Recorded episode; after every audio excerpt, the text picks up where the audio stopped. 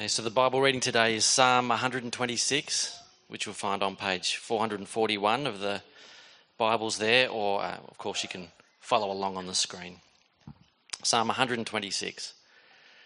When the Lord brought back the captives to Zion, we were like men who dreamed. Our mouths were filled with laughter, our tongues with songs of joy. Then it was said among the nations, The Lord has done great things for them. The Lord has done great things for us and we are filled with joy. Restore our fortunes, O Lord, like streams in the Negev. Those who sow in tears will reap with songs of joy. He who goes out weeping, carrying seed to sow, will return with songs of joy, carrying sheaves with him. Coops joins us today, and uh, a, a, few months ago, actually, he came here for uh, to check us out, and it got me thinking about the first time I came to this church. Um, my wife Kathy and I came over from New South Wales to kind of for, for the leaders to check us out to see if they wanted us to me to be the minister here, and for us to see if, if we wanted to come over here. And I was struck by just how friendly you guys were as a church. Uh, when we came, people welcomed us at the door. We sat somewhere over here, and I think the air conditioning was blowing across on us after the service, people came and the same people who welcomed us at the beginning came and said, How did you find it? And the thing was, nobody really knew who we were. Uh, we'd actually came kind of incognito. Only a couple of people knew that we were checking out the church. And sometimes, you know, when people find out that you're, you're from interstate, I don't know if you've ever had this experience, you notice um, once they find that out, they become less interested in you because they think, oh, well, there's not really much point getting to know you because you're just going to disappear and, and they'll never get to see you again. But we didn't find that. We found people had a really warm and generous heart here. And so when I, I first became the minister five years ago, to this day, I think, actually, my thought was, there is so much to love about this church. And so my one goal at that point was, don't mess it up, Stephen. Now, there is so much to love about this church. People have got a real love for God here, a real love for God's people, a real love for Adelaide's North. People aren't particularly self righteous or pretending that they've got it all together. There's a real sense that we all need God. We're all loved by God. There's a real sense, I think, that we've all got something to offer, and so everyone does their part, does their bit, shares the load. We've got a great community with things like meal rosters, a play group, and community groups, and even crabbing. It's, it really is a great church to be a part of. But as we've just heard this morning, our plan as a church is to disrupt that. Our plan is to send out a group of 50 to, to 60 people to start a new church in six months' time. Just stop and think about that. I mean, you get an idea when you see 30 gather up the front, but 50 to 60, that, that's one in four. Or in your community group, that, that's like four members of your group going. That's pretty disruptive to our church, don't you reckon? It's hard saying goodbye to people. You know, it's, it's not like they're dying. We'll, we'll see each other around, but, but it's not the same. We won't do life together. We won't see each other weekly, a couple of times a week. And it also means that we're going to lose a whole heap of, of leaders as a church. And so we'll need more people to do Trinity Kids and Creche. It means music will probably go backwards for a bit. And it means we probably won't be able to do some of the things that we, we have been able to do. And so it, it's tempting to think, why? Why would we cause ourselves this pain? Why would we, we risk disrupting our church like this? Why not just enjoy being the size we're at right now? Not too big, not too small. Why don't we just continue in this comfortable position? There's lots of reasons why. But the psalm that we're going to look at today shows us a big picture kind of reason. It shows us the, the shape of life when we know God. It, it shows us the shape of life for those who are in God's kingdom. We're going to work through this psalm, Psalm 126, and we're going to see the shape of life that it traces out. And we're going to think about how God speaks to us in our, our year of church planting ahead through this psalm. Psalm 126 is a song, a song that was written a long, long time ago, about two and a half thousand years ago, so 500 years before even Jesus' time. And it's, it's written to God's people who are living in Israel. But as we'll see, it presents the shape of life, it traces out the shape of life for them, but this still applies to us today. Now, the first part of the shape of life that the psalm traces out is that for God's people at that time, they were like those who laugh and dream. That was part of the shape of life in God's kingdom for them. And they were like this because of what God had done for them. So look with me again at verse 1. When the Lord restored the fortunes of Zion, we were like those who dreamed. Now, Zion is, a, is another name for Jerusalem, it's their home city. Now, I love this image. They're so unbelievably happy that, that they're like someone having a daydream. They've got smiles that, that they just can't wipe off their faces, that their eyes are sparkling.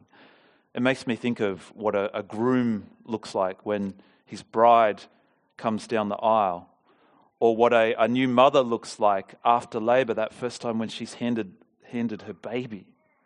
When God restored their city, they were over the moon. If you're not familiar with the Bible and with Israel's history, what this is talking about is when God's people were able to return to their homeland after being in exile. This is what they were like. So, for a large part of, of their history, God's people had given up on God. They'd given up on their calling to serve God and, and to be a light to the nations around them. And so, eventually, after many, many years, God stopped shielding them, protecting them from the nations around them. He let them go. And so in the 6th century BC, they were overtaken by the Babylonians and they were carried off into exile from their land to Babylon. And their homeland and their city, their home city, Jerusalem, was decimated. But despite them having given up on God, He doesn't give up on them. He has mercy on them and He brings them back home. What happened in history was another nation overtakes Babylon, the Persians, and miraculously, the Persians sent God's people back to Jerusalem with orders and money to rebuild it. And they can't believe their luck.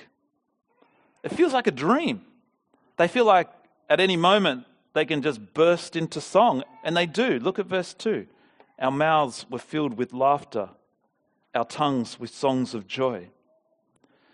Actually, many years before this, the prophet Isaiah predicted that this would happen. In Isaiah 51, verse 11, he wrote, Those the Lord has rescued will return. They will enter Zion with singing. Everlasting joy will crown their heads. Gladness and joy will overtake them and sorrow and sighing will flee away. I, this is God talking, even I am he who comforts you. They were returning to their land, to their nation, their city. They were returning to their God and to their very purpose for existing. And they know it. And the whole world knows it. Look at verse 2. Then it was said among the nations, The Lord has done great things for them. The Lord has done great things for us, and we are filled with joy. This is the first part of the shape of life in God's kingdom that this song traces out. And it traces a shape that's, that's true for them, but it's also true for us if we know God. God's people live in sheer wonder and, and joy at what He's done, done for them. Now, we'll, we'll come back to what this means for us in a little bit, but let's stick with them for a bit longer because despite their joy, despite the laughter and, and, the dreams come true, there's actually still more to the picture. Despite God having restored their fortunes, look at what they then say in verse 4 Restore our fortunes, Lord. like streams in the Negev. So they were like those who laugh and dream, and yet what we see next in the psalm is that they were like those who weep. There's a sense where their fortunes have already been restored, and yet there's quite an intense sense here that their fortunes are not yet fully restored. There's a strong longing in this poem. Now, the Negev is, is in the south of their land. It's a desert kind of area that you can see up there. But when the rains come, the creeks would fill and the dry, barren land would become fertile and life giving. And we've, we've had a taste of that over this last weekend of what it's like. They recognize they're caught between these two things. Already their fortunes are restored miraculously, unbelievably. But at the same time, they're not yet where they long to be. They're, they're actually saying they're like the Negev, dry, waiting for rain. They're caught between two states. And the point is, the middle ground isn't an easy place to inhabit. Look at verse 5.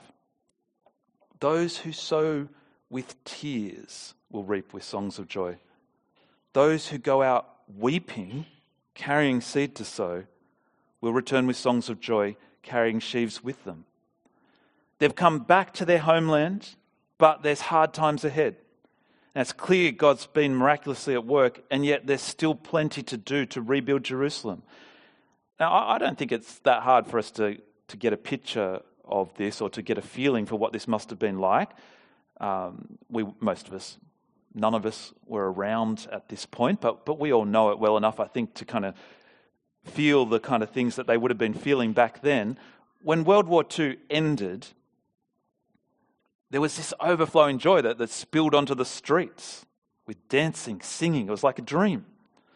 And yet, in the days after, there was the hard work of, of years of rebuilding. That's, that's the kind of feeling that we get in this song that's captured in, in these closing lines. The shape of, of life in God's kingdom. It really is wonder and joy at what God has done, but it really is at the same time longing for God to do more. But there's another idea that's introduced here as well. Look again at, at verse 5. Those who sow with tears will reap with songs of joy. There's the idea that, that life is sowing with tears, but, but not tears alone. Life now is sowing with tears and with hope. And not the kind of hope like we usually think about it, wishful thinking kind of hope. They sow with certain hope. Do you see the shape of life in God's kingdom for them? It's a bit of an awkward shape. It's, it's a bit confusing for them. It's this strange mix of unbelievable joy, and yet it can be a time of tears, while at the same time, a time of certain hope. But the point is, all the time, the future is certain. There will be a harvest of joy. It's coming. Now, if you stop and think about it, sowing doesn't normally guarantee a harvest. I can tell you this for an absolute fact. This is a picture of my veggie patch. I don't know if you can see, but that's some of the sorriest looking corn around. When we harvest that, there's not going to be any singing, I can tell you. Sowing usually doesn't guarantee a harvest at all. You know, most farmers, they sink tens of thousands of dollars into the soil, never able to be certain that they'll even get their money back, let alone turn a profit. But this song shows that the shape of life in God's kingdom is completely different. The real power of this song is that the, this harvest that they're working towards, it's inevitable, irrevocable, inescapable. It's coming. It will happen. And the reason is because they're not sowing into their own human kingdoms. They're sowing their lot in with God's kingdom. They were back there in Jerusalem having returned from Babylon because they wanted to be a part of what God was doing. Look at the work that God promised that He would do many, many years earlier, talking about this time and beyond. Look at the work that God promises that He's going to do with His kingdom. This is again from Isaiah 65. God says, See, I will create new heavens and a new earth. The former things will not be remembered, nor will they come to mind. But be glad and rejoice forever in what I will create. For I will create Jerusalem to be a delight and its people a joy. I will rejoice over Jerusalem and take delight in my people. The sound of weeping and crying will be heard in it no more. And a few verses later, God says, My chosen ones will long enjoy the work of their hands. They will not labor in vain. They come to a broken down city with the difficult job of rebuilding it, and it's hard and it's painful, but they know that those who sow with tears now will reap with songs of joy. They could have stayed and lived quite comfortable lives in Babylon. But seeking comfort outside of God, that's not the shape of life in God's kingdom because it won't deliver a harvest in the end. It will always disappoint. It won't actually bring comfort in the end. It will leave us destitute. They're throwing their work into the work God was doing because God will always accomplish his work. The idea is if you sow in God's kingdom, you will reap because it's God who's going to ensure the harvest. That's the shape of life in God's kingdom that this psalm traces for them two and a half thousand years ago. But actually, the shape of life in God's kingdom has always been the same. And it remains the same for us today. Those of us who, who know and, and who love God, just like them, we're those who laugh and, and dream because of what God's done for us. When we look back at our lives and we think about what God has done for us, what Jesus has done for us, we're so thankful. When we look back at our lives together as a church these last 10 years, we're so thankful. And when we think about Jesus, especially, what he did for us at the cross, for each one of us, and his resurrection, that we are now children loved by God, fully forgiven by God, fully accepted by God as his children. Nothing we have done, nothing we can do can ever separate us from God's love and acceptance of us while ever we trust in Jesus. When we think about that, we're even more like those who laugh and dream than the people in this song. You see this in, in um, this kind of wonder expressed in, in songs today, songs like Amazing Grace, you know, where John Newton wrote about this Amazing Grace, how sweet the sound that saved a wretch like me. How precious did that grace appear the hour I first believed. And when you get a Christian talking about what Jesus has, has done for them, it's like laughter. And when you hear someone else telling the story of what Jesus has done for them, well, we share their wonder and their joy. One of you a few months ago was telling me how you never found acceptance in your own family. Uh, you were basically not welcome at home from the age of 15 onwards and never, never felt loved by your mum or your, your family. But at the age of 20, you found Jesus. And you found a, a father who loves you unconditionally and a family that that's not perfect, but you found other Christians who would love you and welcome you. And talking about it and, and hearing what God had done for you, it's like dreaming, it's like laughing. That's part of the shape of what it means for us to belong to God's kingdom. And yet, you know, this same person was telling me that life's not been fully easy for them since. Scars remain, new challenges arise. And it's the same for all of us. We're like those who dream, and yet at the same time, we're those who pray, Restore our fortunes, Lord. Sometimes we feel dry and parched. We long for the streams to flow. We're tired of our own sinfulness, tired of, of the mess and the struggle of this world. We long to see Jesus glorified, and we long to be free from the, the mess and the pain of this world, sickness, and our own sinfulness. That's the shape of life in God's kingdom for us. Life between Jesus' first coming and Jesus' return, it's an awkward, confusing shape for us at times. It's hard. And it can be sowing in tears for us too. But the power of this song is ours. It equally applies to us. Like for them, we too can work in tears, certain that God will work for us a joyful harvest. Sowing our lives into God's kingdom, it, it can be hard at times, but it's worth it. You know, it, it's far easier not to worry about God's kingdom. It's far easier to, to live for comfort. It's far easier to live for ourselves, you know, to sow into our kingdom of work or our kingdom of owning a house or collecting experiences or making a name for ourselves. It's far easier just not to worry about what God cares about at all.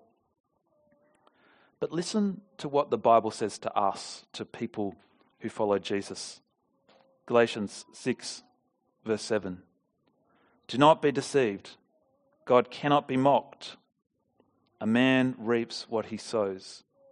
Whoever sows to please their flesh, from the flesh will reap destruction.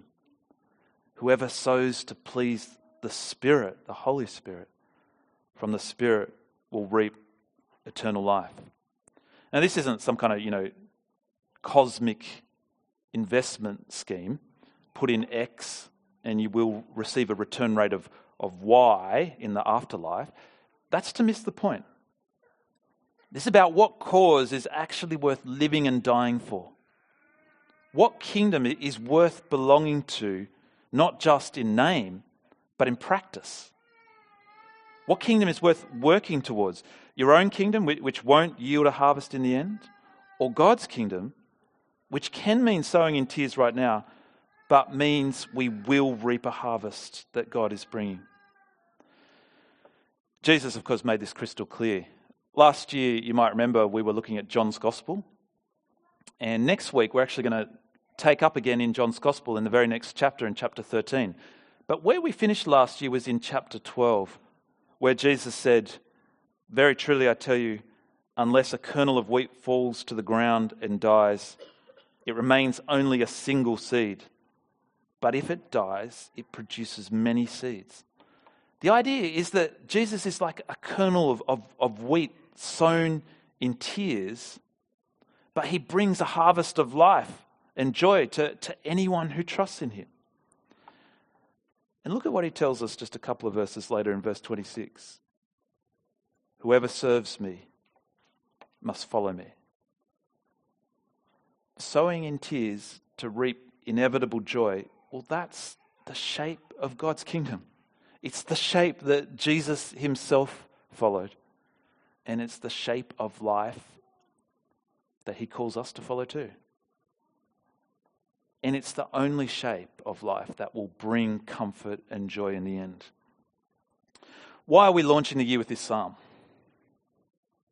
Well, it's because even though this is always the shape of life for us in God's kingdom, and we should always remember that, I reckon this is a year where we really need to remember this. Because this is for you, you know, we've talked about church planting. It's going to be critical that we remember this this year.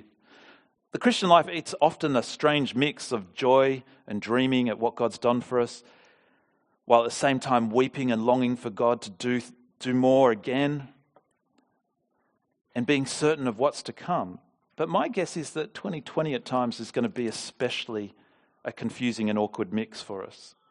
In a couple of weeks, we're going to celebrate our, our, our 10th year birthday as a church, and we'll have so much joy and so much to celebrate. But then at the same time, we've got so much work to do. And some of that work involves sowing with tears. Some of us will be doing the work of sending, some will be doing the work of going. But as a church, we really are hoping that all of us will be doing the work of seeking God's glory. And it, it is exciting, it's joyful, and yet at the same time, it's hard and it's sad. Some send and they're left behind. They're left missing friends. They're left with gaps in their church. Some go, and it's pretty challenging work sowing a new church. You leave a church of people you love, and there's heaps of things that need to be done, and at times it's, it's tiring. And I wouldn't be surprised if some of you are already feeling the pain of church planting even right now. For some of you, your, your community group has already had to end because your leaders are going on the church plant and they're starting a new group together. That's hard. I'm feeling it. Four out of our five key kind of staff and volunteers are going. Four out of five. Well, four out of six now that Coops is here. But this is the shape of God's kingdom, of life in God's kingdom. Life for us now is not about seeking first our comfort. It's not about, you know, sitting down and eating the grain that we're supposed to be sowing. Our job was never to get comfortable as followers of Jesus or to get comfortable as a church. We are to be those who dream and laugh, but we're also to get on with an important job, which is often hard. But don't forget the power of this song, the power of the truth. We do it confident that God will bring an inescapable harvest at the proper time. Mike read before 1 Corinthians 15 58, but let me read to you again what the Apostle Paul writes to us, to people who follow Jesus. Always give yourselves fully to the work of the Lord because you know that your labor in the Lord is not in vain.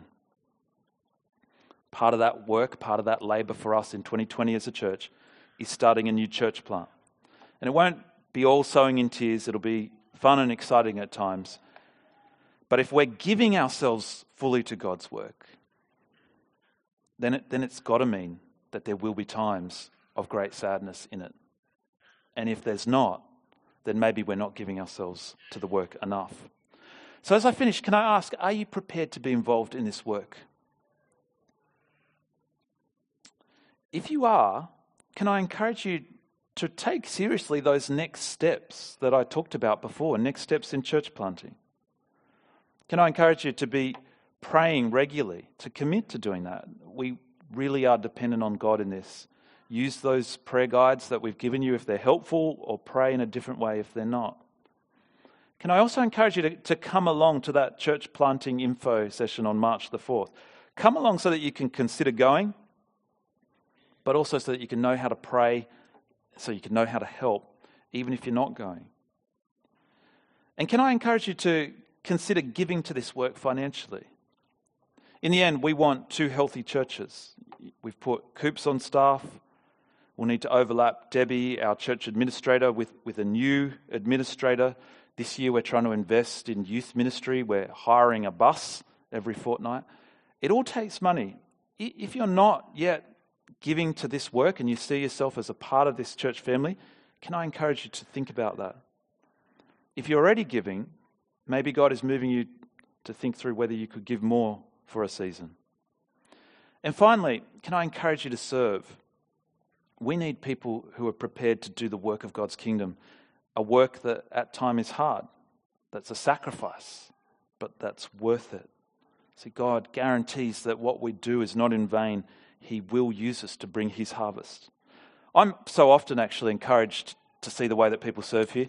Just over the weekend, had the uh, youth leaders at my place, eight youth leaders who are giving so much of their time and energy and passion to serving. It's so encouraging to see. But there are still many needs that we have as a church, and only, our needs are only going to grow as we get closer to the plant. So, can I encourage you to organize your life now so that in the second half of the year, you really are available to either serve here or to serve in the plant? And if you can kind of see that there's gaps, but you don't have the skills yet to do them, come and talk to Scott or, me. We'd love to point you towards where you could serve or how you could be trained to do those things. And when it hurts this year, by all means weep, but make sure at the same time you remember what God has done for us. And remember what God will do for us. and that He won't let our work for Him be wasted. Let's help each other not, not be bitter this year in this work. And whatever you do, if you see someone sowing, don't try to talk them out of it. Don't try to discourage them from the work that they're doing. Let's let our lives be shaped according to the shape that Jesus has set for us, laying down his life for ours.